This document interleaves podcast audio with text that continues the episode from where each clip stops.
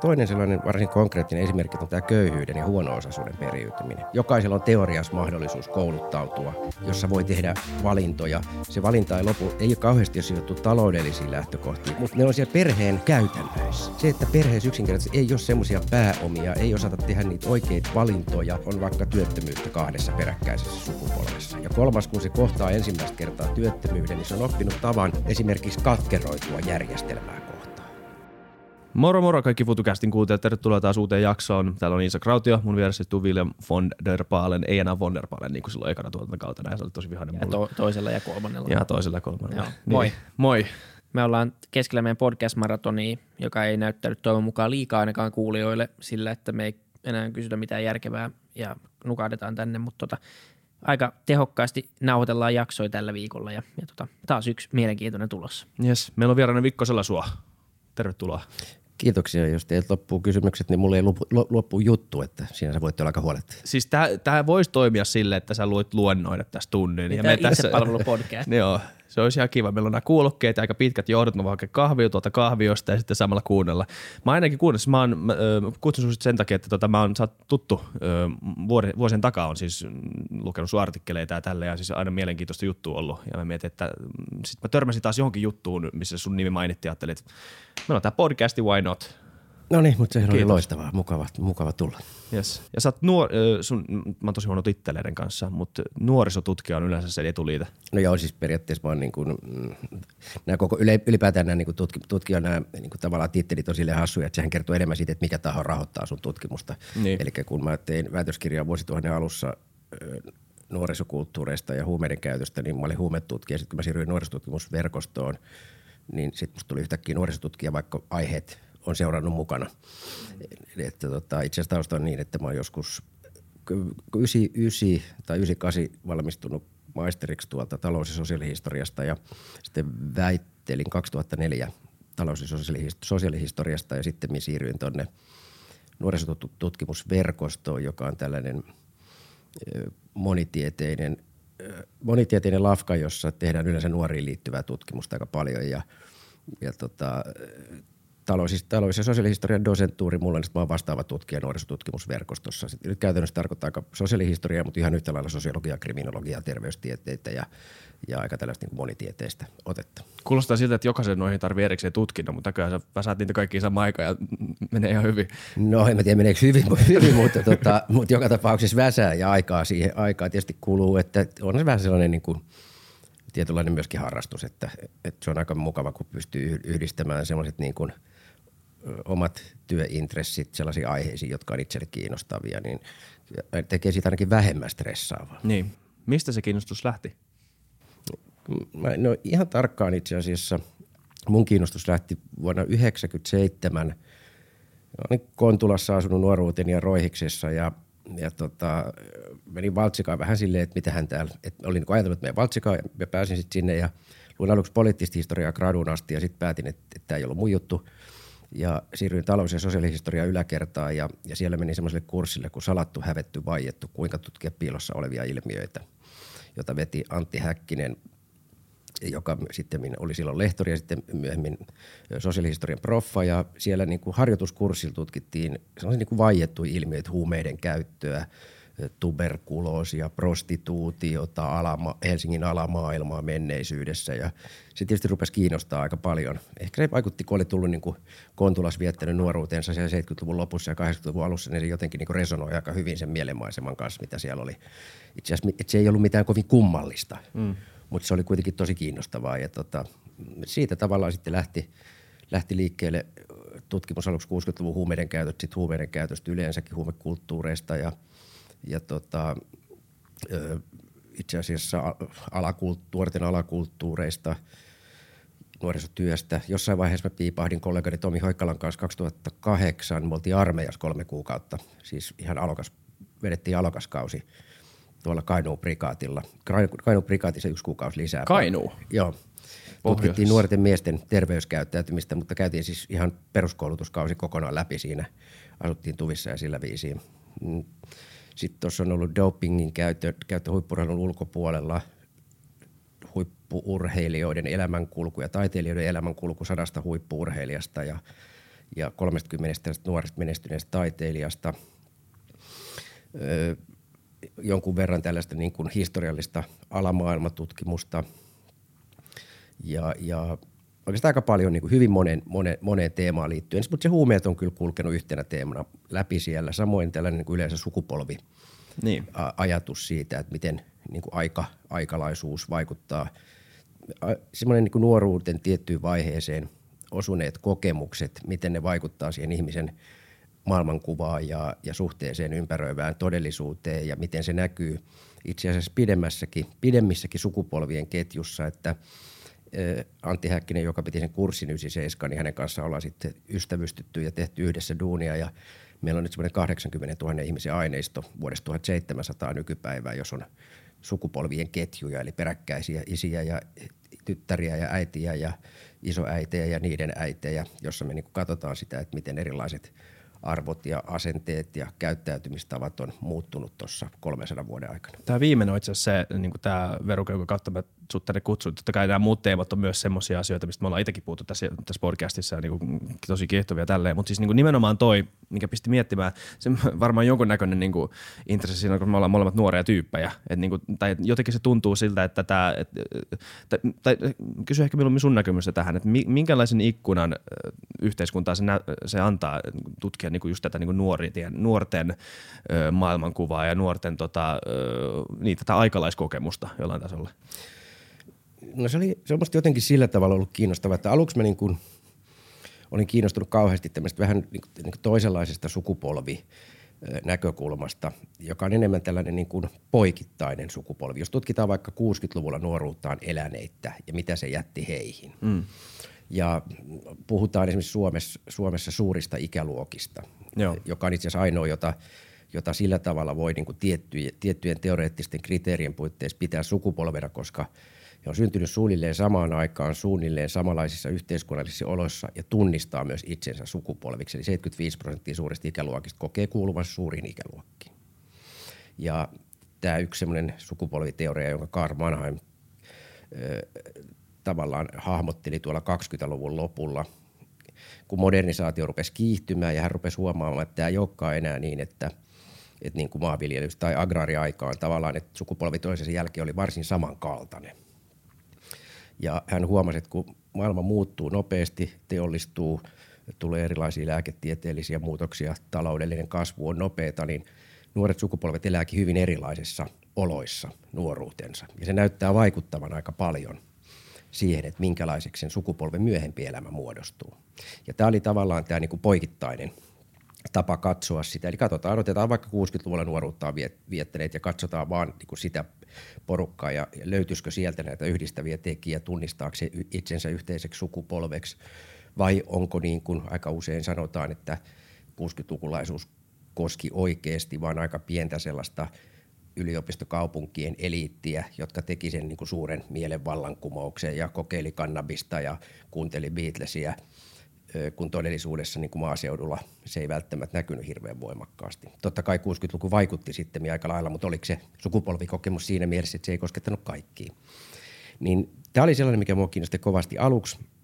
Sitten oikeastaan tuon Häkkisen Antin keräämän aineiston myötä, niin Antti, Antti katsoi sitä vähän toisella tavalla. Itse asiassa mä olen kääntänyt ikään kuin katseeni samanlaiseen moodiin, eli sukupolvi tarkoittaakin perheiden – perheen, perheen suvun eli eri polvia. Eli sukupolvi on tämä perinteisempi isä, äiti, isä ja äiti, lapset, lasten lapset, niiden lapset ja näin edespäin. Ja tämä oli sellainen niin kuin, voisi sanoa tapa katsoa ja nähdä niin kuin, ö, sosiaalitieteessä maailma, joka vähän niin kuin hylättiin joskus just ehkä siellä Mannheimin aikoina 20-30-luvulla, kun ajateltiin, että – että nyt kun tämä modernisaatio on niin nopeata ja maailma muuttuu, niin ei itse asiassa perheen merkitys ole kauhean suuri. Mm. Et ei välttämättä enää perheessä peritä niin kuin tiettyjä käytäntöjä ja arvoja ja asenteita. Ja, ö, se siirtyy sivummalle vuosikymmeniksi, kunnes se nousi uudestaan tuolla 80-luvun mm, lopulla, 90-luvulla, kun Jenkeissä tuli useampi tutkimus, jossa huomattiin, että itse asiassa lapset perii ihan hirveästi ylisukupolvisesti sellaisia arvoja ja asenteita ja käyttäytymistapoja, mitä on vanhemmilla. Uskonto nyt vaikka hyvänä esimerkkinä, joka parhaimmillaan periytyy siis vuosituhansia mm. joissain suvussa. Ja katse käännettiin uudestaan siihen perheeseen. Ja, ja se on ollut niin kuin, se on tuonut musta sellaisen niin kuin hirveän kiinnostavan lisän siihen sukupolvikatsantoon, kun tavallaan silloin sä pystyt asettamaan niitä erilaisia nuoru, peräkkäisiä nuoruuksia vaikka isällä – isovanhemmilla lapsilla ja heidän lapsillaan ja katsomaan, että mikä on samanlaista, mikä on erilaista, mikä on siirtynyt sieltä isovanhemmilta vanhemmille ja ehkä vielä lapsille, mikä taas on katkennut, loppunut ja miksi on loppunut. Ja, ja tämä niinku historiallinen perspektiivi tuo mun mielestä sellaisen, niinku, jos tieteessä puhutaan, niinku, tai tutkimuksessa puhutaan siitä, että joku on niinku aikalaisdiagnostista, eli tämmöistä vähän niinku ajan tunnustelua – niin tämä tuo minusta aika vahvan empiirisen perustan siihen, siihen niin kuin rinnalle, kun pystytään katsomaan vaikka, että no, no, tämä on sama esimerkki, mutta pystytään katsoa, että tässä suvussa on oltu erityisen uskonnollisia vaikkapa 1700-luvulta nykypäivään. Mikä sitä selittää tai miten se on näkynyt sen suvun eri polvien käytännössä, arjessa, kirkossa käymisissä, naimisiin menossa, missä päin on asuttu, onko lähetty Atlantin taakse vaikkapa siirtolaiseksi, jos on ajateltu, että niin kuin 1880-luvulla ajateltiin, että, tai ajatteli osa jengistä, että, että tavallaan meidän pitää odottaa maan päällä, että meidän pitää odottaa paikallamme, mitä Jumala meille antaa, koska, koska me ollaan täällä vaan valmistautumassa kuoleman jälkeiseen elämään, niin. joka, on se, joka on se, missä mistä saamme nauttia. Mutta sen sijaan niin kuin suurempi osa porukasta, itse asiassa Suomessa lähes kolmannes väestöstä päätyykin siihen, että – että he hylkäsivät edellisen sukupolven arvot ja, niin ja, ja lähti, lähti tota Atlantin taakse Australiaan, Britteihin ja muualle. Ja, ja siinä on taas kiinnostava kohta. Se näkee, että mitä, mitä tapahtuu, miksi yhtäkkiä niin kuin valtava massa hylkää ajatuksen siitä, että me ollaan täällä ikään kuin meidän pitää pysyä paikalla ja odottaa nälkävuosina mahdollista kuolemaa paikan, paikallaan, koska jos Jumala on niin päättänyt, niin, niin sitten me kuollaan. Ja yhtäkkiä heidän lapsensa – tuleekin siihen lopputulokseen, että hetkinen, että me voidaankin lähteä etsimään hyvää elämää jostain muualta. Eihän se ole mistään johdettu mistään niin kuin valtiollisilta tahoilta tai ö, internetissä ei ole kailotettu sitä ajatusta, vaan jotain tapahtuu. Jotain tapahtuu siinä niin kuin sukupolvien välisessä dynamiikassa. Niin tämän kaltaiset kysymykset on niin kuin noussut, noussut musta tosi mielenkiintoisiksi. Joo. Ja tota, onko se samanlainen, pystyykö, onks, koska nämä sukupuolet ja niiden erothan on tietenkin erilaisia, kun katsoo taaksepäin.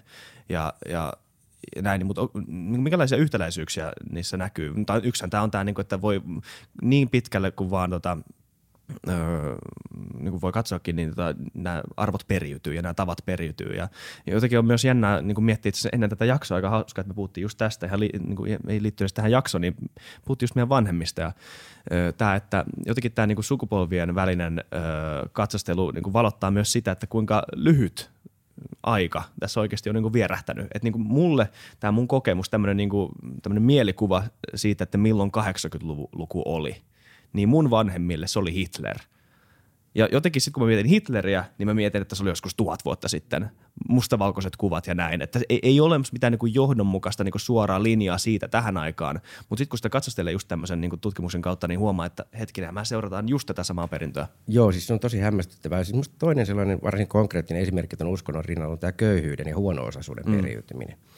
Me varsin hyvin tiedetään, että eihän Suomessa, sehän ei ole mihinkään kiveen kirjoitettu, että jos isovanhemmat on ollut huono-osaisia – että lapset olisi ja lapsenlapset. Jokaisella on teoriassa mahdollisuus kouluttautua. Me käydään samat peruskoulut, jossa voi tehdä valintoja. Se valinta ei, lopu, ei ole kauheasti sidottu taloudellisiin lähtökohtiin, vaikkapa se, että meet sä lukioon. Mm. Tai lukion jälkeen meet sä ammattikouluun tai korkeakouluun, kun ei maksa periaatteessa mitään. Mutta ne on siellä suvun tai siellä perheen ja suvun niin kuin käytännöissä.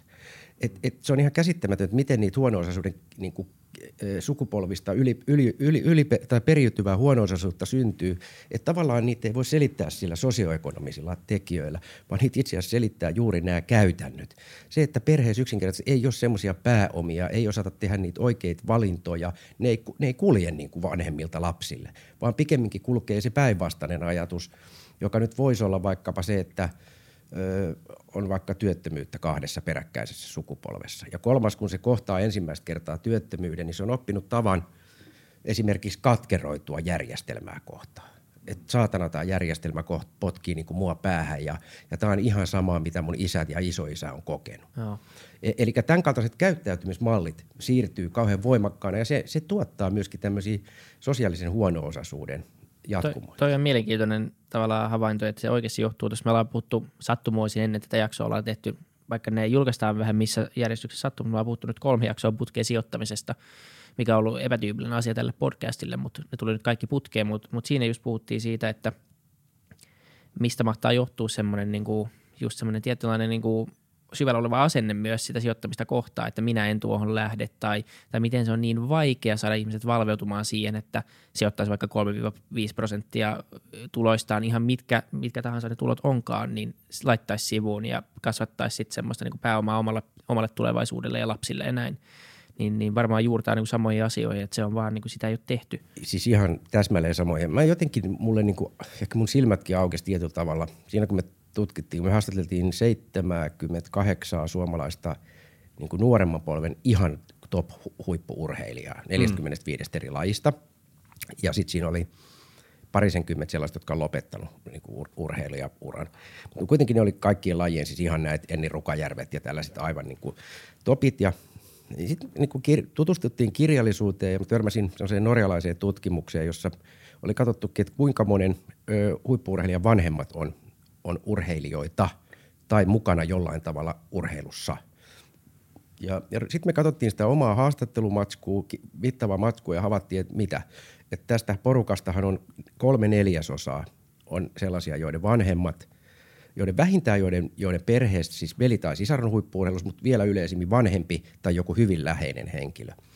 Ja sitten kun sitä rupesi katsoa tarkemmin, itse asiassa siitä niin hahmottui aika selvä kuva siitä, että – sellaiset perheet, joissa on urheilu ollut jotenkin sellaisen niin kuin hyvän elämän niin kuin pohja, jossa äiti tai isä, ehkä molemmat on lähtenyt illalla treeneihin ja lapset on ollut pienestä asti mukana siellä ja, ja siitä on ikään kuin muodostunut semmoinen niin kuin turvallinen arjen rytmi ja rutiini niin itse asiassa juuri se rytmi ja rutiini on se, johon tavallaan si, si, sitä hakeudutaan.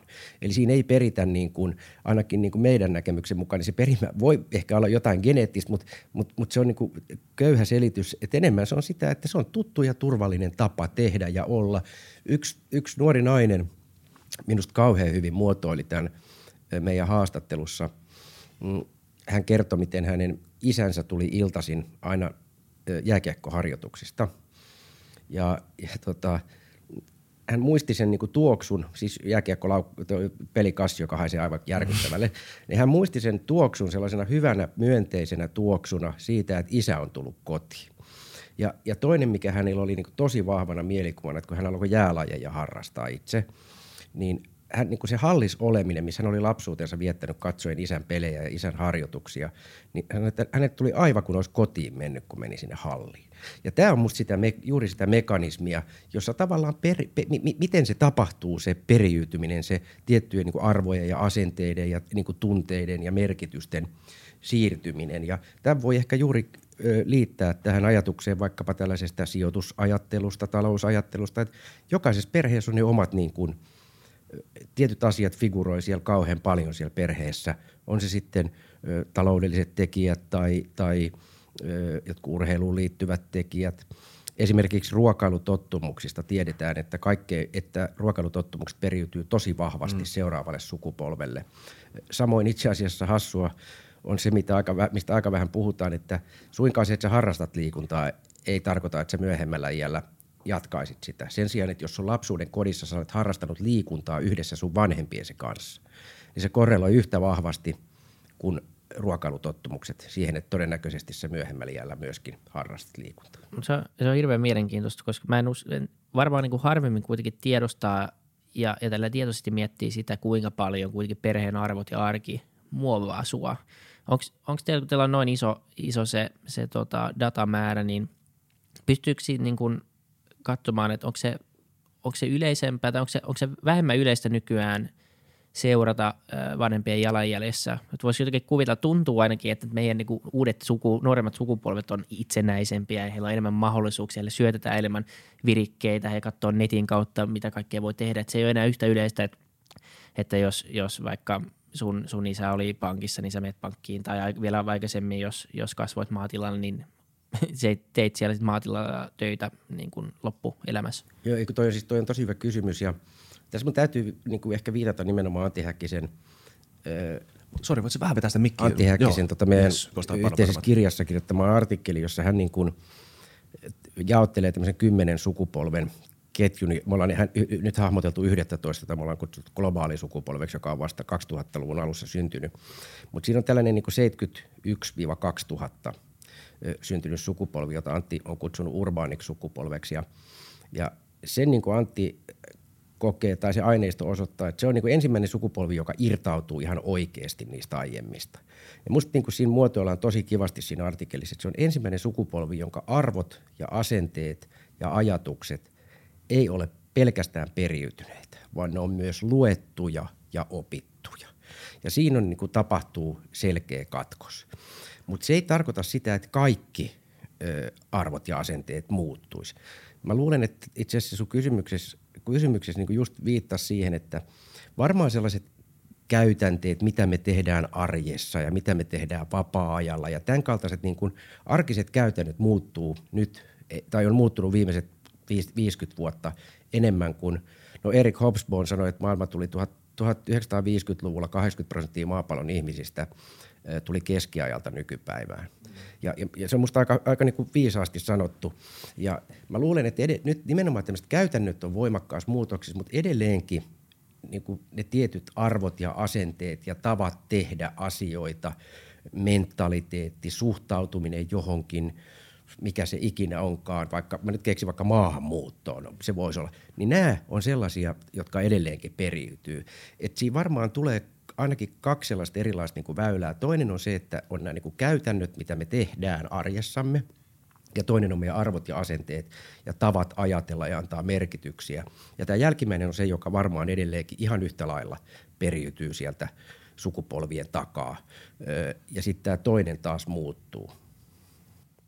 Joo, nimenomaan. Ja, ja tota, miten, miten, mitä vaikutuksia tällä tota, voi olla. Tähän on helpompi tutkia menneisyyttä kuin tulevaisuutta tietenkin. Mutta niinku, mut, mut, niin. Niin, no, mä, oon mä oon ajatellut niin, niin että siis tietenkin tärkeää on niin tunnistaa niitä, että miksi ihmiset me tehdään tiettyjä asioita ja miksi tietyt arvot ja asenteet on niin voimakkaasti ja sitkeästi läsnä. Mutta yksi sellainen musta niin jännä ajatus on myöskin se, että jo, koska meillä on niin voimakas tämä sukupolvilta toiselle tapahtuva periytyminen, niin itse asiassa se hidastaa tämän maailman muuttumista meidän ympärillä. Niitä on, on kutsuttu sitkeäksi aineeksi tätä ylisukupolvista periytymistä. Eli kun tulee uusia asioita, niin nuoremmat sukupolvet saattaa ottaa ne riemuiten vastaan. Otetaan nyt vaikkapa rock'n'roll 60-luvulla ja Elvis tai digitalisaatio, mikä nyt on tullut. Mutta se, että niillä on ne vanhemmat, jotka on kokenut jotain muuta, niin ne vanhempien asenteet, kun ne vaikuttaa heihin itsensä, siis vanhempiin, mutta myöskin niihin lapsiin, niin se ei, mahd- se, se ei, meillä ei synny sellaista yhtä hetkellistä, yhtäkkiä tulevaa keikausta, että kaikki arvot ja asenteet ja normit ja muut heittäisi päälailleen, koska se nuori sukupolvihan, jos se ei perisi sieltä vanhemmilta niitä tiettyjä asioita, niin sehän tekisi asiat aivan eri tavalla, siis kaikissa asioissa. Mutta kun he on perinyt tiettyjä arvoja ja asenteita, vaikkapa syö lautanen tyhjäksi tai, tai tota, jotain tämän kaltaisia ihan käytännönkin juttuja, niin ne seuraa itse asiassa tosi pitkään ja se tekee jotenkin meidän kulttuurista sellaista niin kuin vähän tahmeempaa, joka on musta aika hyvä asia, koska muuten jokainen uusi sukupolvi työntäisi kaiken vanhan niin kuin tieltään ja lähtisi nollapisteestä. Ja jostain syystähän se vanha pysyy. Nimenomaan, ja se pysyy siinä, että meillä on päällekkäisiä sukupolvia. Nyt meillä elää ihmisiä, jotka on kokenut tämän – vielä niitä, jotka on kokenut sotia, jota on kutsuttu sotasukupolveksi. Meillä on tämä 60-lukulaisten porukka, joka on kokenut tämän niin nopean taloudellisen kasvun ja Suomen loikkaamisen Euroopan periferisemmistä, periferisimmästä yhteiskunnasta. Harvoin muistetaan, että aina 60-luvun al- alkuun asti Suomi oli Euroopan agraarein, agraarein yhteiskunta, joka tarkoittaa, että täällä on aivan siis takahikiä ja meidän ehkä kansallinen kertomus ei kerro sitä ihan näin, mutta de facto se vaan nyt on näin. 30-luvulla asuttiin vielä maakuopissa ja ilmeisesti vielä 50-luvullakin jengi on asunut maakuopissa. Mutta tavallaan ne, jotka on elänyt sen prosessin ja pääst, päätynyt niin kuin vaurauteen ja, ja hyvinvointiin ja luonut koulutusjärjestelmiä lapsilleen ja muuta. Ja sitten meillä on tämä niin nuorempi jengi, jotka on niin kuin itse, joka on syntynyt Kontulassa 70-luvun alussa. Jalat, molemmat jalat on ollut niin kuin mullansia asfaltilla koko elämän ja, ja ajatukset on ikään kuin tosiaan luettuja ja opittuja. Ja, ja sitten vielä tämä nuorempi porukka, joka on ehkä vuosituhannen taitteessa tullut, jolle, jolle tavallaan tällainen niin kuin agraarielämäntapa, joka heidän iso, isovanhemmillaan oli vielä niin kuin, niin kuin juuria myöten mukana heidän maailmankuvassaan, niin on kadonnut aivan totaalisesti.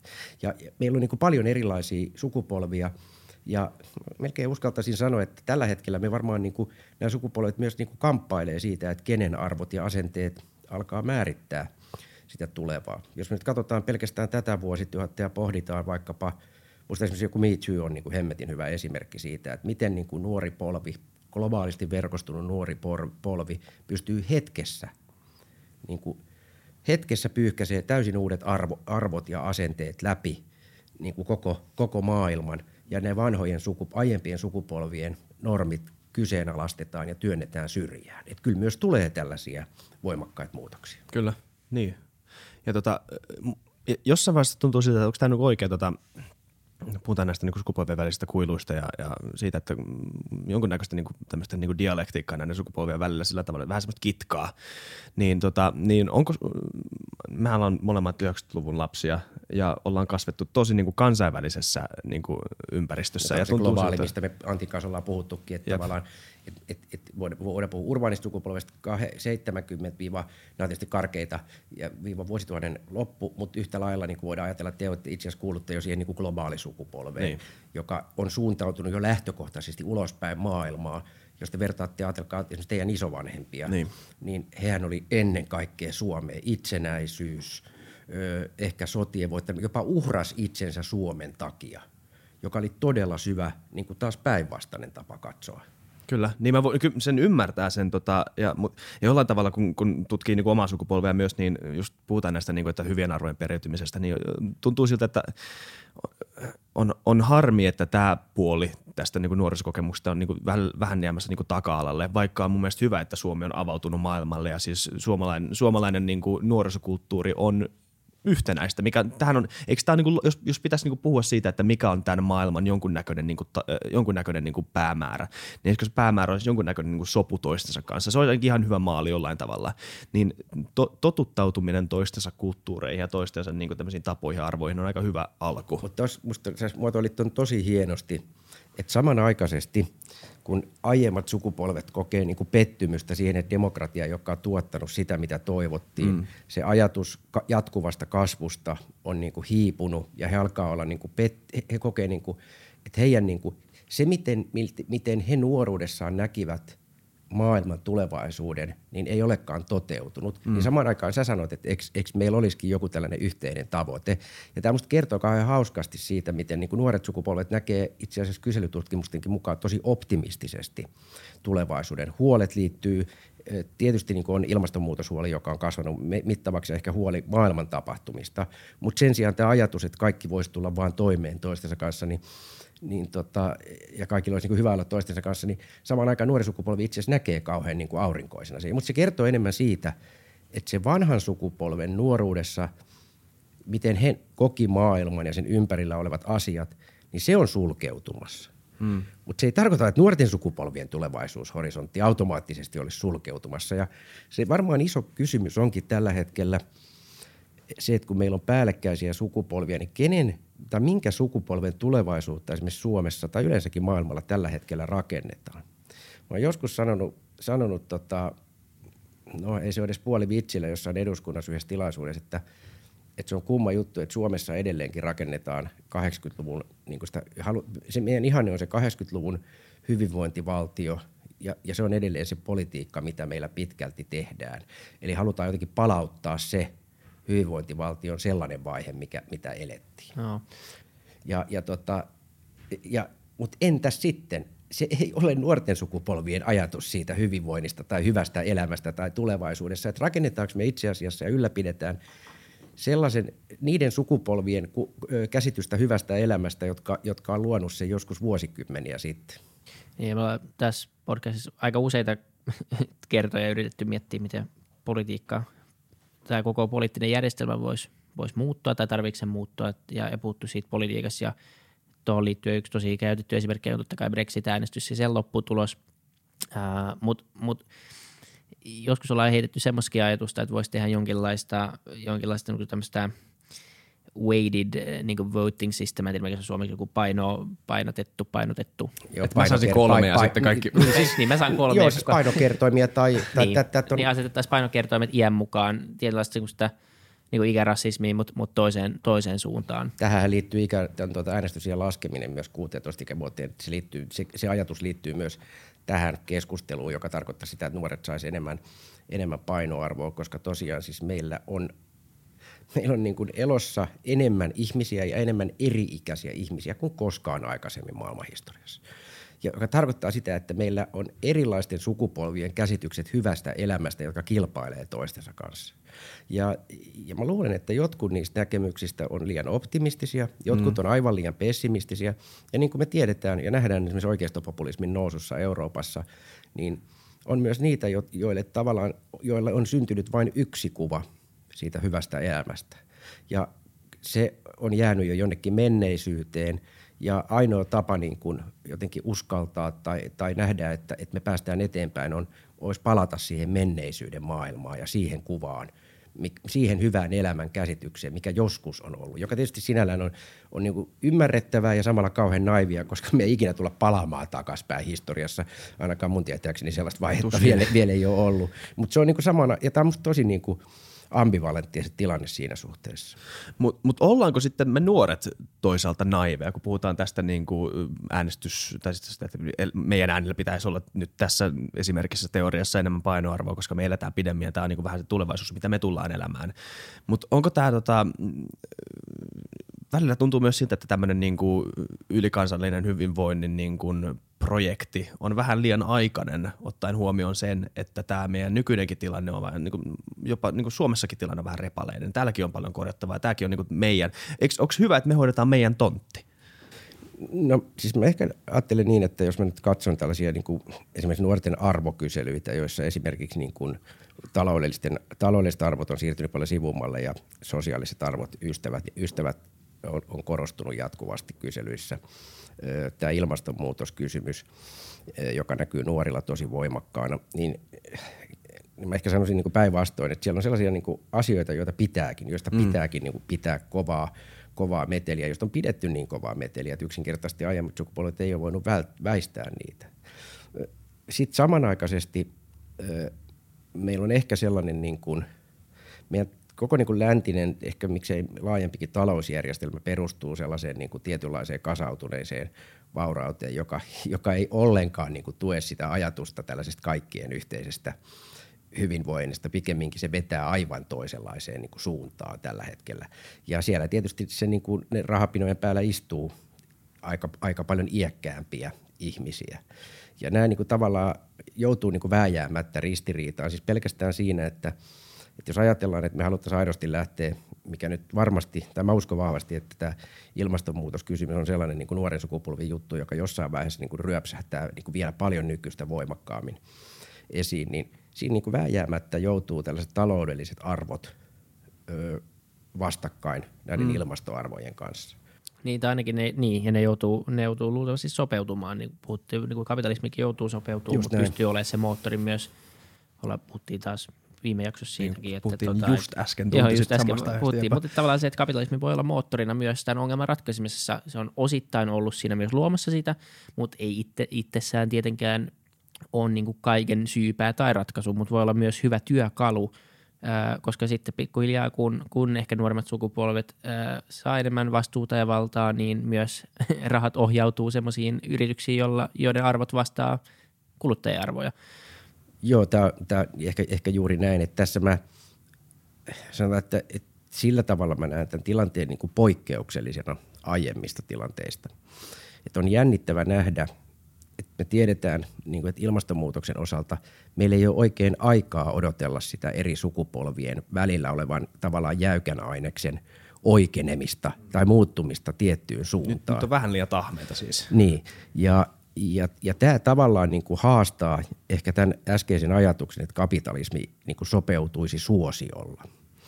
Ja, ja, koska jos te katsotte nyt ihan siis vaikkapa Suomen, suomalaista keskustelua talouspolitiikasta ja muusta, niin kyllähän ne aina kun puhutaan, että, että vaikka poliittisella tavalla että lähdetään mukaan ilmastotalkoisiin, niin siellä on aina niin kuin ketun häntä kainalossa, että Suomesta tulisi taloudellisesti ö, ilmastoystävällisen teknologian edelläkävijä maa tai jotain tällaista. Eli siellä on aina tämä, joka on ihan ymmärrettävää. Siis sehän meidän koko elämäntapa perustuu tiet, taloudellisen kasvun ajatukseen.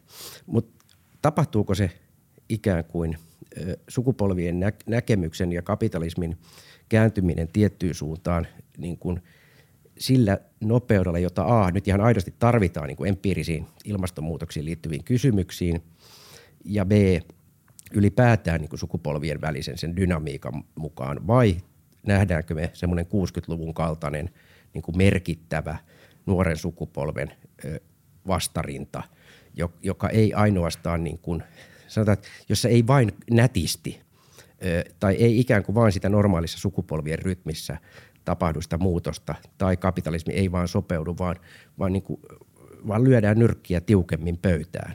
Tämä Greta Thunberg ei ole vielä mitään. niin mä, mä uskon, että ei ole. Että, se kertoo kyllä ihmisyydestä aika paljon, että me, me tarvitaan niin kuin, meille kerrotaan, että meidän planeetta on tuhoutumassa ja silti, niin kuin, silti me ihan aidosti vielä, eli e, vielä niin kuin – itse kukin, siis allekirjoittanut myöskin. Mm. Kaikki me varmaan. Näemme tämän maailman niin kuin jotenkin sellaisen taloudellisen kasvun niin kuin prisman läpi, joka on siis aivan järjetön tilanne. Että, että niin kuin, huolimatta siitä, että me tiedetään, että planeetta on tuhoutumassa, niin me silti niin kuin yritellään kaikki väistellä niitä, niitä niin kuin tapoja, on ne sitten henkilökohtaisia tai globaaleja ratkaisuja tai poliittisia ratkaisuja tai kapitalismin muuttamiseen liittyviä ratkaisuja. Yritetään niin kuin jarruttaa jotenkin, että tämä hyvinvointi vielä jatkuisi, niin kuin taloudellinen vauraus siinä muodossa kuin se on nyt.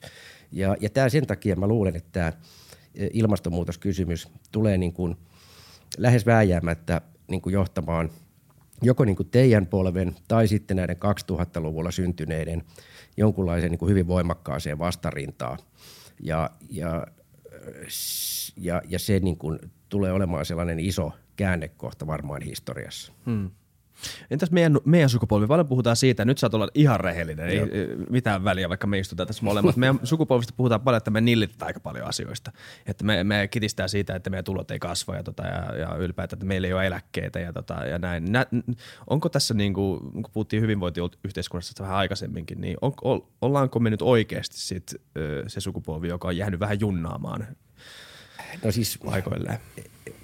Tässä on musta se, se iso, iso niin kuin – isossa kuvassa musta kyse on ennen kaikkea siitä, että mä joudun vähän ammentaa kauempaa. Mielellään. 1700-luku oli vahvaa sosiaalisen nousun ö, aikaa. 1800-luku taas sosiaalisen laskun aikaa, joka ennen kaikkea johtui siitä, että ö, odotettu elinikä kasvoi ja vähän kärjistettynä, mä sanon vaikka näin, että jos perheessä oli kymmenen lasta, niin 1700-luvulla niistä kuoli, kuoli seitsemän ennen täysikäisyyttä, jolloin vanhin poika pääsi talon isännäksi ja kaksi tytärtä naapuritalon emännäksi. 1800-luvun niistä kymmenestä selvisikin kahdeksan hengissä, hengissä, joka tarkoittaa, että itse asiassa viisi, joille ei näitä paikkoja ollut jäljellä, niin putoskin siinä sosiaalisessa kierrossa, joutui rengeiksi, kiertolaisiksi, muihin taloihin. 1900-luvulla lähti ihan dramaattisen, oikeastaan niin kuin varmaan siis aivan huikea kasvu sosiaalisen nousun niin kuin kuvio, jossa taloudellinen kasvu on ollut valtavaa ja jokainen sukupolvi on voinut tavallaan olettaa, että omat lapset tulee saavuttamaan paremman aseman tai ainakin elämään, elämään parempaa elämää kuin, kuin vanhempansa. Ja kyllähän tämä on niin kuin, nyt näyttää niin kuin tökkivän aika pahasti. Ja mä luulen, että, että te olette eka sukupolvi, joka voisi, niin kuin, kun sulla on sata vuotta ollut tämmöinen lupaus – yhteiskunnassa ikään kuin seuraavalle sukupolvelle jostain paremmasta. Kaikki niin kuin perustuu siihen vanhempien ajatukset ja tapa kehittää yhteiskuntaa perustuu siihen, että lapsilla voi olla asiat paremmin. Meidän lapsille tulevat pärjäämään yhtä hyvin kuin me itse. Niin kun se rupeaa niin kuin sakkaamaan, niin ei se puheet mun mielestä niin kuin petetystä sukupolvesta ole ihan hirveän, hirveän perusteetonta.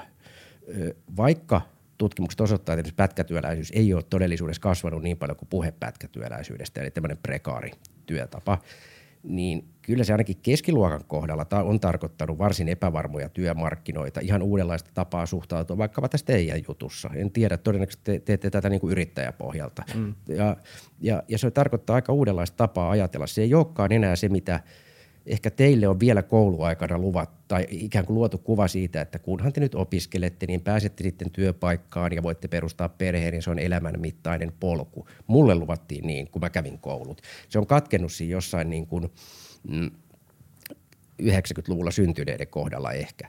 Mutta tavallaan, että se lupaus, se sopimus, sukupolvien välinen sopimus, jossa ikään kuin seuraavat voi paremmin, niin te ette tulekaan ikään kuin lunastamaan sitä samalla tavoin kuin, kuin vaikkapa minun 70-luvulla syntynyt sukupolveni.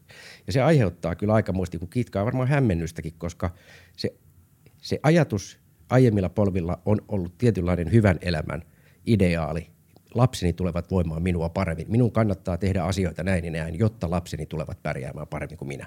Ja nyt jos ollaan kääntymässä, tämä sosiaalinen nousu ja parempi, tavallaan se, että saavutetaan parempi elämä alkaakin niin kuin murtua, ta, ainakin taloudellisesta näkökulmasta, niin kyllähän se asettaa niin kuin sukupolvet aika erilaisiin asetelmiin kuin yli sata vuoteen. Miten tämä voi yhdistää tämmöisen todellisuuden, tämmöisen hämmennyksen tunteen siihen, että me nuoret kuitenkin ollaan optimistisia tulevaisuudesta – eikä onko tuossa paradoksi? Niin. niin onko, onko se jonkun tämmöinen tietynlainen idealismi, joka mm, niin kuin pilkahtelee sieltä tämän niin kuin jonkunnäköisen inhorealismin takaa? Mä en ajattele, että se on naivi. Mä ajattelen, että se on juuri sitä, mikä sitten lopulta muuttaakin niin kuin maailmaa. Niin. On se, että jokainen niin. sukupolvi näkee ja kokee sen, sen oman asemansa. Siinä jossain niin kuin, sanotaan, että kahden, karkea voisi olla 12 tai 25, 17, 25 vuoden iässä se puhutaan sellaiset herkästä iästä, jossa ihminen niin omaksuu, kääntyy ulospäin ja omaksuu jotenkin sen oman aikansa yhteiskunnan, siinä olevia arvoja ja merkityksiä ja tulevaisuuskuvastoja. Ja niin kuin mä sanoin niin aiemmin, niin kun maailma on muuttunut paljon, niin vanhempien sukupolvien se tulevaisuushorisontti on niin hämärtynyt. Okei, nuorillakin se on tällä hetkellä vähän hämärä, ja se haaste on se, että ei ole sellaista selkeää, niin kuin, mihin ollaan menossa. Niin. Mutta se ei niin kuin tavallaan se ei tavallaan niin kuin, yksi, se ei itsessään tarkoita sitä, etteikö voisi olla sitä ja pitäisikö olla sitä optimismia. Että kyllä me tämä klaarataan. Me mm. päästään niin kohti parempaa huomista. Et ja, ja se on, toi, se on just näkyy näissä kyselyissäkin, että esimerkiksi väestökyselyiden mukaan kysytään, nuoret, nuoret, tehtyjen kyselyiden mukaan, niin huoli ilmastosta, samaan aikaan nuoret kysytään huolta, huolta ilmastosta, mutta nuoret uskoo esimerkiksi, että teknologia tulee ratkaisemaan hyvin voimakkaasti nämä ilmastoon liittyvät ongelmat. Eli tavallaan siellä löytyy myös sellaisia kohtia, joissa näkyy ihan selvästi, että täältä löytyy niin kuin ratkaisuja. Ja, ja tota, mä en usko, mä, mä ajattelen että nimenomaan, että jos mä katson tämän sukupolviprisman läpi niin, että aiempien sukupolvien ajatus hyvästä elämästä alkaa murentua, mutta kun nuoret ei ole kun osin sidottuja niihin, vaan luo itse sitä käsitystä, niin se tavallaan se – Voisi ajatella, että meillä on silmälasit päässä, jos meillä on niin kuin linssit, jolla me nähdään 1920 syntyneen ihmisen ajatuksen, mitä on hyvä elämä, mitä on tulevaisuus. Sitten me pannaan 40-luvulla syntyneen, pääsit 70-luvulla syntyneen ja 90-luvulla syntyneen. Jos me nähtäisiin, niin kuin mitä kukin niistä on ajatellut 12-25-vuotiaana, mitä kohti olen menossa, mitä tavoittelen elämässä, niin vasta silloin me niin tajuttaisiin, miten erilaisessa ajassa ja miten erilaisia asioita me itse asiassa niin kuin – pyritään saavuttamaan ja miksi joku näkee sen pessimistisesti, kun se oma ajatus jostain hyvästä, se on kadonnut kokonaan sieltä niin kuin linsseistä. Ja taas nuorella polvella, kun se on rakentunut ihan eri elementeistä, niin siellä taas se siintää edelleenkin hyvinkin kirkkaan. Niin, ja se on mielenkiintoinen tilanne tavallaan siis, kun sen yhdistää tämmöisen niin somenarsismiin, niin se, se tuottaa välillä niin kuin tämmöisiä rumia ulostuloja, mutta, niin kuin, mutta siis se on, se on äh, aika niin kuin mielenkiintoinen tilanne siinä vaiheessa, että niin kuin t- tässä muodostetaan semmoinen uusi lupaus jollain tavalla. Niin kuin mietitään sitten meidän, meitä seuraavia sukupolvia, että minkäla- minkälaiseen lupaukseen me vanhempina pystytään ne iskustamaan. Ja mä, mä niin ajattelen niin, että sitten kuitenkin se näkyy niin kuin musta arjessa. Siis mä itse ajattelen niin, että jos jos mä katson, niin kun, itselläni ei ole lapsia, mutta lähes kaikilla tuttavilla ja ystävillä on, niin vaikkapa lasten ja vanhempien välinen vuorovaikutus, jos sitä verrataan niin kuin nykypäivänä sellaisilla, jotka on nyt jotain mun ikäisiä neljä, neljä vitosia vähän plus, ja niiden lapsia, jotka nyt on parikymppisiä, ehkä jo niiden lapsia, niin itse asiassa 60-luvun jälkeen nuoruutensa elänyt porukka, niin on aika hyvin kärryillä siitä, mitä tota, omat lapset häärää. Se maailma on aika samanlainen. Kun taas ajatellaan sitä suurten ikäluokkien 40-luvun porukkaa, niin hekin kyllä pystyy tietysti loistavasti kommunikoimaan, mutta se maailma, missä on eletty, niin se on kauhean erilainen. Mm. Että jonkun lapsen on niinku ihan turha tulla esimerkiksi kuljettamaan isäänsä tänä päivänä siitä, että en mä pelaa täällä mitään, mä teen, hei, ihan oikeasti. Toi on niinku, et, tiedätkö, kun on ne samat kokemukset. Niin niin myöskin siinä syntyy semmoista uudenlaista niin kuin suku, niiden kahden sukupolven välistä kanssakäymistä. Maailmat, et jos me ajatellaan, että 70-luvulla tapahtui joku sellainen dramaattinen käänne, niin nyt taas 70-lukulaisten lapset on parikymppisiä ja heidän lapsi, alkaa olla jo lapsenlapsia, jotka on elänyt tässä uudessa ajassa ja, ja katsoo maailmaa aika eri tavoin. Kaiken perusta ei olekaan enää taloudellinen. Eri Kallart on sanonut, 1955 kirjoitti, että tämmöinen länsimaisen suurten ikäluokkien – hyvän elämän tai hyvinvoinnin perusta on having, loving ja being. Eli hän tarkoitti sille tämmöinen niin vauraus ja taloudellinen hyvinvointi, ydinperheajatus ja läheiset ja vapaus olla, niin kuin tavallaan it, olla itseellinen. Kun muistetaan, että suurten ikäluokkien vanhemmat on syntynyt 1900-luvun alussa, jolloin Venäjä, Suomi oli Venäjän vallan alle, itseellisyys oli, oli, oli aika kova juttu sitten kuitenkin näille 40-luvulle. Niin näistä kolmesta elementistä voisi ehkä ajatella, että tämä having – tämä esimerkiksi vaurauden niin kuin kertyminen, niin se on minusta sellainen, jota on kaikkein kiinnostavin seurata. Se voi ajatella, että kartanovolvo ja mikä tämä vanha sanotaan, että hyvä elämä on kartanovolvo ja omakotitalo ja kultainen noutaja. Mm. No nykynuoret ei aja edes ajokortti. Se vähenee. Ajokortin ajaminen on vähentynyt dramaattisesti. No ei, kartanovolvo ei taatusti kuulu niiden ihmisten niin kuin hyvän elämän kriteereihin, jotka ei edes halua ajaa ajokortti. Omistusasuntojen ostaminen on vähentynyt nuorilla polvilla. Eli, eli kyllähän tässä niin näkyy ihan selvästi myöskin sitä, että esimerkiksi taloudelliset asiat on siirtynyt syrjään. Vaikka se on kuinka klisee, niin elämykset, kokemukset ja, ja henkiset arvot on noussut keskeisempään merkityksiin nuorilla polvilla. Ja, ja, ja nämä on niin kuin, näiden seuraaminen on silleen jännä, että, että kyllähän se niin on, että jos, jos ehkä enemmän ei ajatellakaan sitä, että mit, mitä minä kerään, vaikka omat vanhempani on ollut piru säästäväisiä aina, keskiluokkaisia, hemmetin säästäväisiä ja sitten tavallaan se ajatus on aina, että, että säästämme ja keräämme rahaa ja että turvaamme tulevaisuuden meidän lapsien tulevaisuuden. Mä en usko, että, että niin kuin nykyvanhemmat välttämättä ajattelee, niin totta kai ne turvaa lapsien sen hetkisen hyvinvoinnin. Mutta ei sitä omaisuutta kerätä sitä varten, että lapset perii sen jonakin se, se tuntuu, että me ollaan enemmän semmoisia kuukausieläjiä, semmoisia hetkessä eläjiä Just näin. Ja, ja nuoret enemmän ja enemmän. Nyt kun tavallaan sukupolven väliset erot kasvaa – nopeammin kuin koskaan ja, ja ne erot on oikeasti joka sukupolven välillä eikä, eikä siinä mene sata vuotta enää ja sitten samaan aikaan povataan, että maailma muuttuu nopeammin ja nopeammin koko ajan, niin mikä, mitä meillä on niin kuin vaarana menettää? Et kaikki muutoshan ei ole myöskään hyvästä, että et jotain pysyvää varmaan menetetään siinä matkalla. No siis niin, mitä tavallaan, kyllä mä luulen, että toi niin kuin – jonkunlainen niin kuin historian uusi nollapiste tulee asettumaan niin kuin sadan vuoden päästä katsottuna johonkin tuohon niin kuin 1900-luvun loppuun. Niin kuin tämän, ei, voi, ei sano pelkästään digitaalisen, mutta myöskin tällaisen niin kuin teknologian, teknologisen niin kuin nousuun, joka on mullistanut aivan perustavanlaatuisesti koko meidän elämäntavan. Ja varmaan se, niin kuin, jos ajatellaan niin kuin kulttuurisesti, niin tämä niin kuin tällainen agraari – maa, maahan perustuva, maa, maan multaan, siis koko suhde tulee muuttumaan aika paljon. Me nyt puhutaan paljon siitä, että nuorten luontosuhde kuuluu, mutta itse siihen samaan jengi, joka, joka vaikka lapsuuteni vietinkin kesämökille, niin nykyään saa melkein sydärin, kun näen oravan jossain, kun pelkään, pelkään että se on kauhea peto. mutta, tota, mutta, mutta se suhde niin kuin luontoon, maahan ja tällaiseen niin kuin muuttuu aika perustavanlaatuisesti. Ö, yleensä se koko niin kuin agraarielämäntapa ja tavallaan niin vahvasti maahan sidottu – tulee niin kuin jäämään ta- taaemmaksi. Kun tot, tässä on main, muutama kerran jo mainittu, että kyllähän tällainen niin kuin globaali rajat ylittävät verkostot, kommunikointi, mitä ikinä se onkaan, kuluttamista, viihdettä, niin tulee niin kuin nousemaan sellaiseksi niin kuin johtavaksi, tai jos ei se ole jo sitä, niin kuin johtavaksi, johtavaksi, tota, johtavaksi trendiksi tietysti se on se kiinnostava elementti, että sitä, ja tavallaan se on se, mitä me varmaan, varmaan niin kuin menetetään tiettyä, Voisi muistuttaa taas Nikistä? tiettyä Joo, suhdetta kiitos. luontoon ja, ja niin kuin ympäristöön ja, ja vanhan niin kuin sellaisiin hyvin niin kuin perustavanlaatuisiin mentaliteetteihin. Toisaalta mä ajattelen myös niin, että niin tämä on varmaan yksi demokratian kriisin suuri ongelmia, koska meidän demokratia on sidottu kansallisvaltioon ja kansallisvaltio on, aika, aika maantieteellisesti sidottu johonkin. Hmm. Nämä on ehkä sellaisia kysymyksiä, joita, joita joudutaan ratkaisemaan, mutta mä luulen, että ne kyllä ratkeaa. Ja, ja jotenkin mä itse ajattelen, että, että ei me ehkä kuitenkaan olla sit menettämässä mitään niin lopullisesti, tietysti tällaisia niin henkisiä arvoja. Mutta niin kuin me nyt nähdään, itse asiassa nuoret sukupolvet lyö ihan uudenlaista luontosuhdetta – jostain luontomatkailusta on esimerkiksi tullut kovimpia, kovimpia. Siellä käy enemmän ihmisiä jossain Nuuksion kansallispuistossa kuin koskaan aikaisemmin. Eli kyllähän niitä niin sit rakennetaan uudestaan sitä suhdetta joihinkin asioihin. Ja sen takia tämä, tämä, niin kuin mitä menetetään, mitä me saavutetaan, niin tulee olemaan vaikea, koska ei historiassa oikein yhtään sellaista vaihetta, jossa muutos on ollut näin valtavan nopeaa. Mm. Ja me ei niin kuin pystytä sen takia, sitten on tosi vaikea niin kuin reflektoida, että – että onko jotain sellaista, joka, joka niin kuin murtuu kokonaan, katkeaa ja loppuu, joka me hävitetään ikuisiksi ajoiksi, vai tota, pystytäänkö me niin kannattelemaan niitä mukana jollain tavalla? Niin.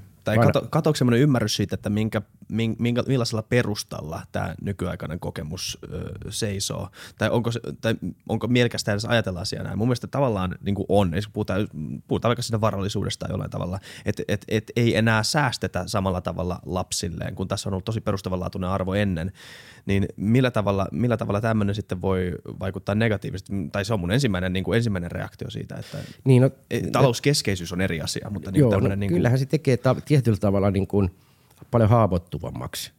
Esimerkiksi jos niin kuin ajatellaan, että edelleenkin eletään kuitenkin hyvin talouskeskeistä aikaa ja että joku niin kuin globaali, globaali kriisi, jossa niin kuin viimeinen finanssikriisi näyttää, niin kuin, näyttää neppailulta hiekkalaatikolla siihen verrattuna, niin ihmisillä, joilla ei ole mitään vaurautta kerättynä varastossa niin kuin huonojen aikojen varalle, niin, kuin, niin, niin kyllähän se iskee silloin niin kuin välittömästi mm. ihan jokaiseen. Ja, ja, ja nämä on varmaan niin kuin niitä, niitä sellaisia kriisejä. Ja myöskään kun ei ole totuttu siihen sellaiseen kurjuuteen tai, tai tota, huonoihin aikoihin. Et kyllä meillä kuitenkin, vaikka finanssikriisistä 90-luvun lama esimerkiksi puras oman aikansa sukupolvia, anekdoottina muuten todettakoon, että, että tosiaan se on jännää, että 90-luvun laman aikana nuoruutensa eläneiden, kun katsoo, miten heidän elämänsä on kehittynyt, niin se näkyy tosi vahvana sukupolvikokemuksena, miten he on pärjännyt. Mutta mut tavallaan se, että, että jos niin purasee oikein kunnolla, niin ei meillä ole mitään niin valmiuksia käsitellä – sellaisia asioita. Ei me olla koettu huonoja aikoja sillä tavalla kuin, kuin jotkut sata vuotta sitten 30-luvun pu, pu, tota, pula tai, tai 1860-luvun nälkävuodet, jolloin niin kuin 8 prosenttia Suomen väestöstä kuolee, joka, kuoli, joka on siis aivan hirvittävä määrä. Niin. Ihan maailman, suurimpia, maailman historian suurimpia siviiliajan tällaisia tunnettuja kriisejä.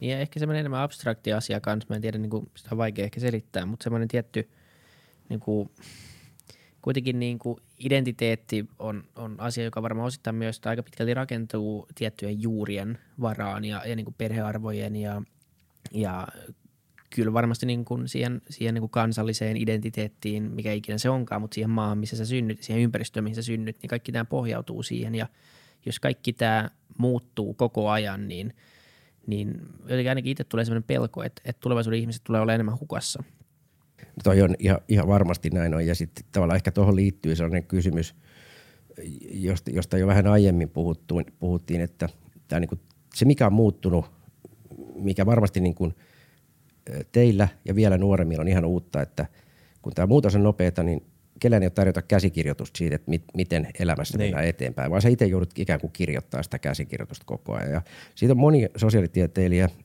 esimerkiksi Thomas G. on kirjoittanut aika paljon siitä, että se on itse asiassa joillekin tosi raskasta, siis niin kuin liian raskasta ja, ja, ja se on henkisesti niin kuin taakka, joka aiheuttaa myös niin kuin mielenterveyden häiriöitä ja ongelmia, koska sulla ei ole sitä kuvaa, vaan sä koko ajan ikään kuin joudut muokkaamaan sitä, mille se tulevaisuus Nimenomaan, näyttää. ja ihminen on niin tottunut kuitenkin niin kuin seuraamaan massoissa, eli me, meillä on se, että sä kouluun ja sitten niin kuin teet sitä ja sitten menet lukioon ehkä. Tämä on tosi stereotyyppinen. Joo, joo, kyllä vielä etenkin, kun se on luvattu, niin kuin me puhuttiin aikaisemmin, että tämä on, niin kuin, tämä on niin kuin ollut se tarina, jota on pitänyt seurata Just yhtäkkiä snip ja sitten sitä ei ole enää ole.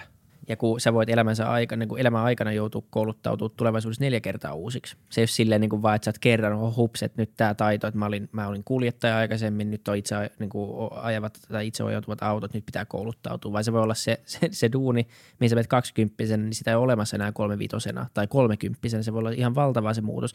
Sitähän ei tiedetä, mutta se, sehän myös asettaa aikamoisen paineen muuttaa – meidän koulutusjärjestelmiä ja ehkä meidän kasvatustapoja ja koko tätä, niin kuin, että kyllä toivon mukaan se seuraa siinä perässä, että kyllä niin kuin ihminen on myös aina tuote omasta ajastaan ja pystytään mukautumaan, mutta pystytäänkö oikeasti mukautumaan noin nopeasti? No, no tämä on iso kysymys. Tämä on vähän sama kuin tämä identiteettikeskustelu, mihin sä viittasitkin tuossa, että, että tavallaan niin kuin pitkään ajateltiin ja vieläkin löytyy niitä, jotka ajattelevat, että meillä on vain niin yksi identiteetti, jonka, niin kuin, jota mistä yritetään muokata, muokata vähän niihin suuntiin, kun tarpeet vaatii.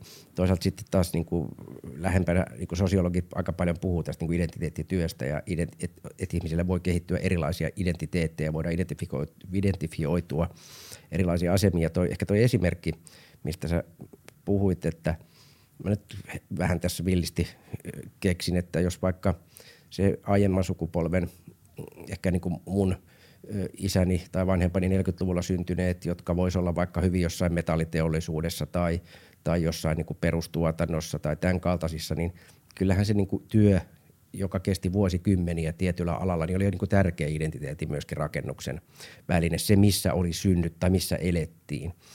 Mitä se tarkoittaa sitten sellaiselle ihmiselle, joka – kouluttautuu 15, 15-22-vuotiaana jollekin alalle, tekee ensin työtä kaksi vuotta jollain aivan toisella alalla ja työnantaja vaatii, että se sitoutuu voimakkaasti siihen työhön ja jotenkin niin kuin on koko sydämellään mukana, identifioituu siihen työhön. Ja sitten tavallaan sen jälkeen palaakin siihen, mitä on lukenut ja nyt pitäisi tavallaan uudelleen virittäytyä siinä, ala, siinä ammatissa, jotenkin niin kuin rakentaa taas sitä tapaansa olla, elää, nähdä maailma sen läpi. Ja, ja aina voi ajatella, että joo, että se identiteetti on niin kuin muokattavissa ja vapaa-ajallahan vapaa-aika ja elämän perustathan on ne keskeiset kulmakivet, mutta mä en ole ihan varma siitä. Mä luulen, että just tämmöinen, mistä, mistä niin kuin puhuttiin, että tällainen niin kuin sirpaleisuus ja tietynlainen niin kuin nopearytminen muutos – niin kyllä se vaatii sitä identiteettityötä ja, ja niin kuin todella, todella niin kuin stressaavilla tavoilla. Mm. Ja, ja tavallaan, että mitä nopeammaksi tämä niin kuin muutos menee, mitä nopeampi tämä uudistumisen sykli on, niin se haastaa yhä enemmän. Mulla on esimerkkinä yksi, yksi hyvä ystäväni, joka, joka tota, on, on niin työmarkkinoilla ja tekee kuitenkin aika perinteistä työtä vaikka koneiden kanssa, että enemmän niin valmiisiin lomakkeisiin – niitä. hän esimerkiksi ei ole koskaan niin kuin, kokenut tätä digitaalista käännettä. Ei, ei, ei ole niin kuin, samaistunut siihen, että on syntynyt 60-luvun alussa. Ja, ja se on niin kuin jännä, miten voimakkaasti huomaa, että hän niin kuin kokee, että hän, hän, hän haluaa ja elää, vaikka elää niin kuin aikaa ennen tätä digitaalista käännettä. Ja tämä on niin kuin pakko, joka, pakkopaita, joka on vedetty päälle operoida tässä niin kuin digitaalisessa. Ei niin, että hän ajattelisi, että maailman pitäisi palata ennalleen, mutta miten se niin kuin identifikaatio niin voimakkaasti siihen vanhan ajan työn tekemiseen. Hän korostaa, että hän on pedantti ja hän tekee aina kaikki työt loppuun ja huolella ja muuta. Ja tämä helvetin tietokone tai niin. digitalisaatio. et, et ei niin kuin aina pystytä edes siihen.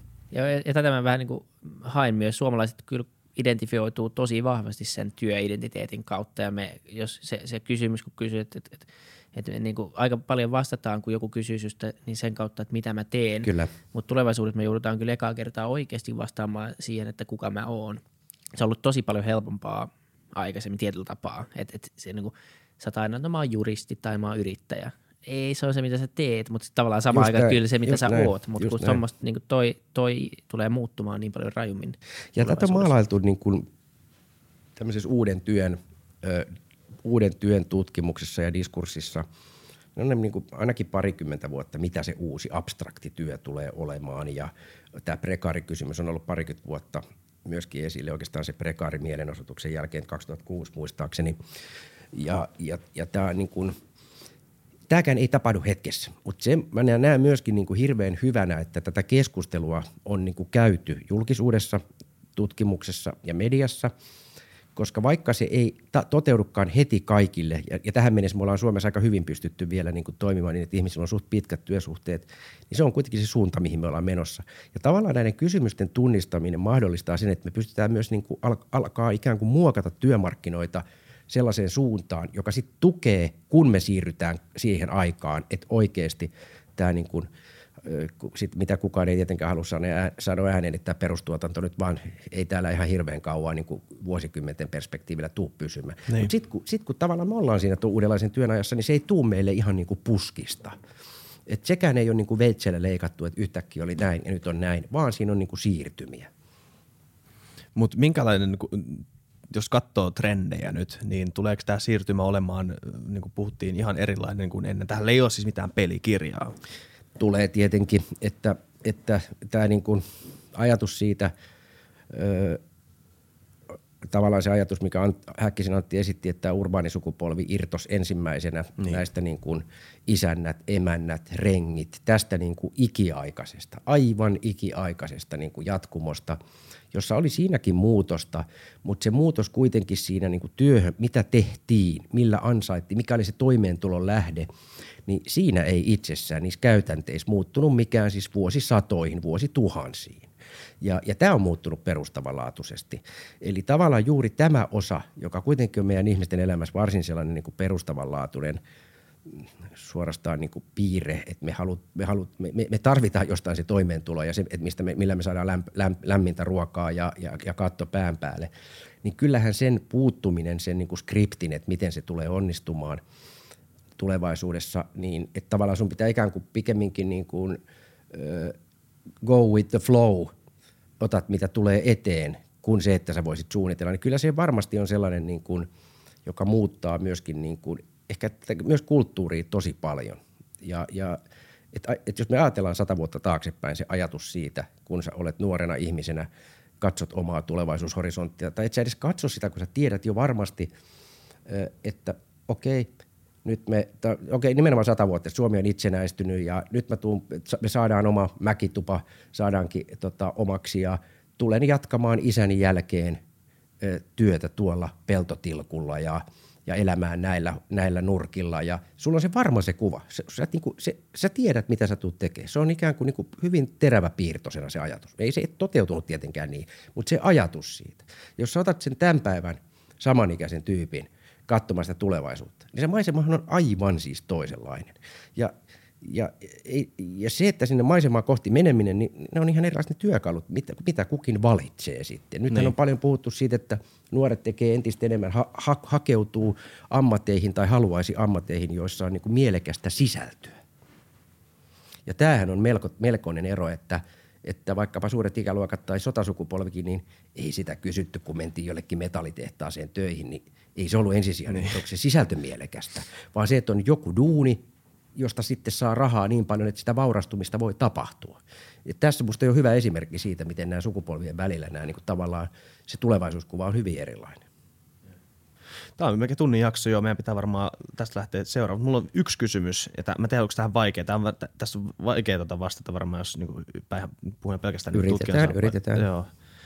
Mutta onko sulla jotain, niin kuin, mitä sanoisi, ehkä ei nyrkkisäätöjä, mutta semmoisia, niin onko sulla semmoisia niin ylisukupolvellisia niin kuin, tajunnan hetkiä, mitä sä oot, niin kuin, sä oot saanut tämän tutkimuksen kautta, niin kuin, mitä, semmoisia, mitä, mitä, mitä ei tavallinen ihminen ymmärtäisi, ellei olisi tehnyt tämmöistä niin ylisukupolvellista nuorisotutkintaa? Joku. Joo, siis kyllä mä ajattelin, että se, niin se oivallus siitä, että ehkä juuri se ajatus, että minkälaisin ikään kuin lasein nuoret ihmiset, kun maailma rakentuu heidän – heidän niin kuin nuoruutensa aikana he luovat siihen suhdetta, niin miten erilainen se voi olla.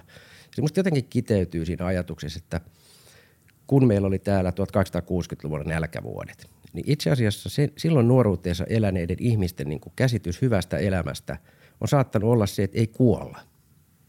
Ihan oikeasti se näkymä, mikä sulla on optimistinen mm. tällä hetkellä, sä näet jonkunlaisen tulevaisuuden. Niin, niin ihmiset, ne on ajatellut, että ainoa, mikä on vetänyt eteenpäin, on se, että mä selviin jotenkin hengissä heidän lapsensa lähteekin jo Atlantin taakse. Miten voi tapahtua näin, niin kuin, näin suuri muutos sellaisessa ajassa, joka kuitenkin on ollut 1800-luku, jossa niin kuin näitä ulkopuolisia sykäyksiä e, on niin kuin suht rajallinen määrä. Ja se, niin kuin, tai me katsotaan, mitä me Antin kanssa ollaan kutsuttu nationalistiseksi sukupolveksi, joka on syntynyt 1910-1940.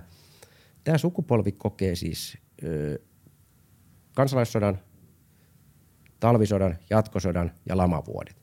Ja sen, se uhraa itsensä niin kuin altruistisesti sille, että tulee oma maa, ihan oikeasti oma maa, oma valuutta, oma kieli. Siksi, että myöhemmät sukupolvet vois elää parempaa elämää. Jotenkin kun mä katso, yritän asettua niin katsomaan niihin saappaisiin, ja sitten jos mä vertaan taas heidän lapsia, jotka oli tämä suuret ikäluokat, joilla tämä vauraus sitten kasvoi, ja jotka lähtee niin kuin maaseudun juurista ja päätyy – päätyy ehkä pankinjohtajiksi jonnekin. Niin onhan nämä niin kuin maisemat kauhean erilaisia. Ja se, mikä musta on niin kuin ehkä se suuri viisaus, jotenkin se ajatus siitä, että kun nykyäänkin puhutaan, että on päällekkäisiä sukupolvia erilaisia näköaloja, niin, niin mä ajattelin, että ei tekisi ollenkaan pahaa siis sekä vanhemmille ja nuoremmille välillä niin kuin miettiä, että hetkinen, että mille tämä maailma on itse asiassa näyttänyt, mikä se suunta on, mihin tätä on ajateltu viedä silloin, kun noi on ollut 15-vuotiaat tai 20 Minkälaiseksi se moninen maailmankuva on rakentunut? Jos niin kuin tavallaan nyt tässä ajassa kyettäisiin vähän katsomaan niin kuin niiden erilaisten prismojen läpi, niin mä luulen, että – esimerkiksi politiikassa tai kukaan ei naureskelisi Greta Thunbergille, vaan ymmärtäisi hemmetin hyvin, että tietyssä ajassa kasvaneet nuoret ihmiset näkevät sen tällä tavalla, että totta kai siellä on positiivista, positiivisia niin kuin juttuja, mutta myöskin sellaista, joka on kapinointia, joka on aiemman kiistämistä. Ja, ja se on musta ehkä se olennainen. Se myös mahdollistaa esimerkiksi politiikan kattomisen tänä päivänä tosiaan siltä, että, että se näyttää välillä siltä, että toteutetaan 80-luvun – ihanteita edelleenkin, sitä 80-luvun ajatusta hyvästä elämästä, mutta ei tajuta, että täällä on jo uusia sukupolvia, joiden käsitys hyvästä elämästä on ihan toisenlainen. Jos me osattaisiin katsoa niin kuin vähän enemmän niin kuin näiden eri po- sukupolvien linssien läpi, niin mä luulen, että me löydettäisiin aika monen asia konsensus paljon helpommin. Damn. Mun mielestä toi on tyhjentävä puheenvuoro. Tuota, tämä on ollut erittäin mielenkiintoinen. Tämä on täysin uusi kulma tuttuihin kysymyksiin tietyllä tapaa, niin tämä oli erittäin mielenkiintoista. Kiitos, kun pääsit tulemaan. Joo, kiitos, kiitos paljon ja tota, tsemppiä seuraavaan maratonin vaiheeseen. Joo, kiitos. kiitos. No niin. Joka alkaa itse asiassa ihan kohta. Kohta tulee Perttu Pölönen. Moi moi, kiitos kuuntelijat. Moi moi.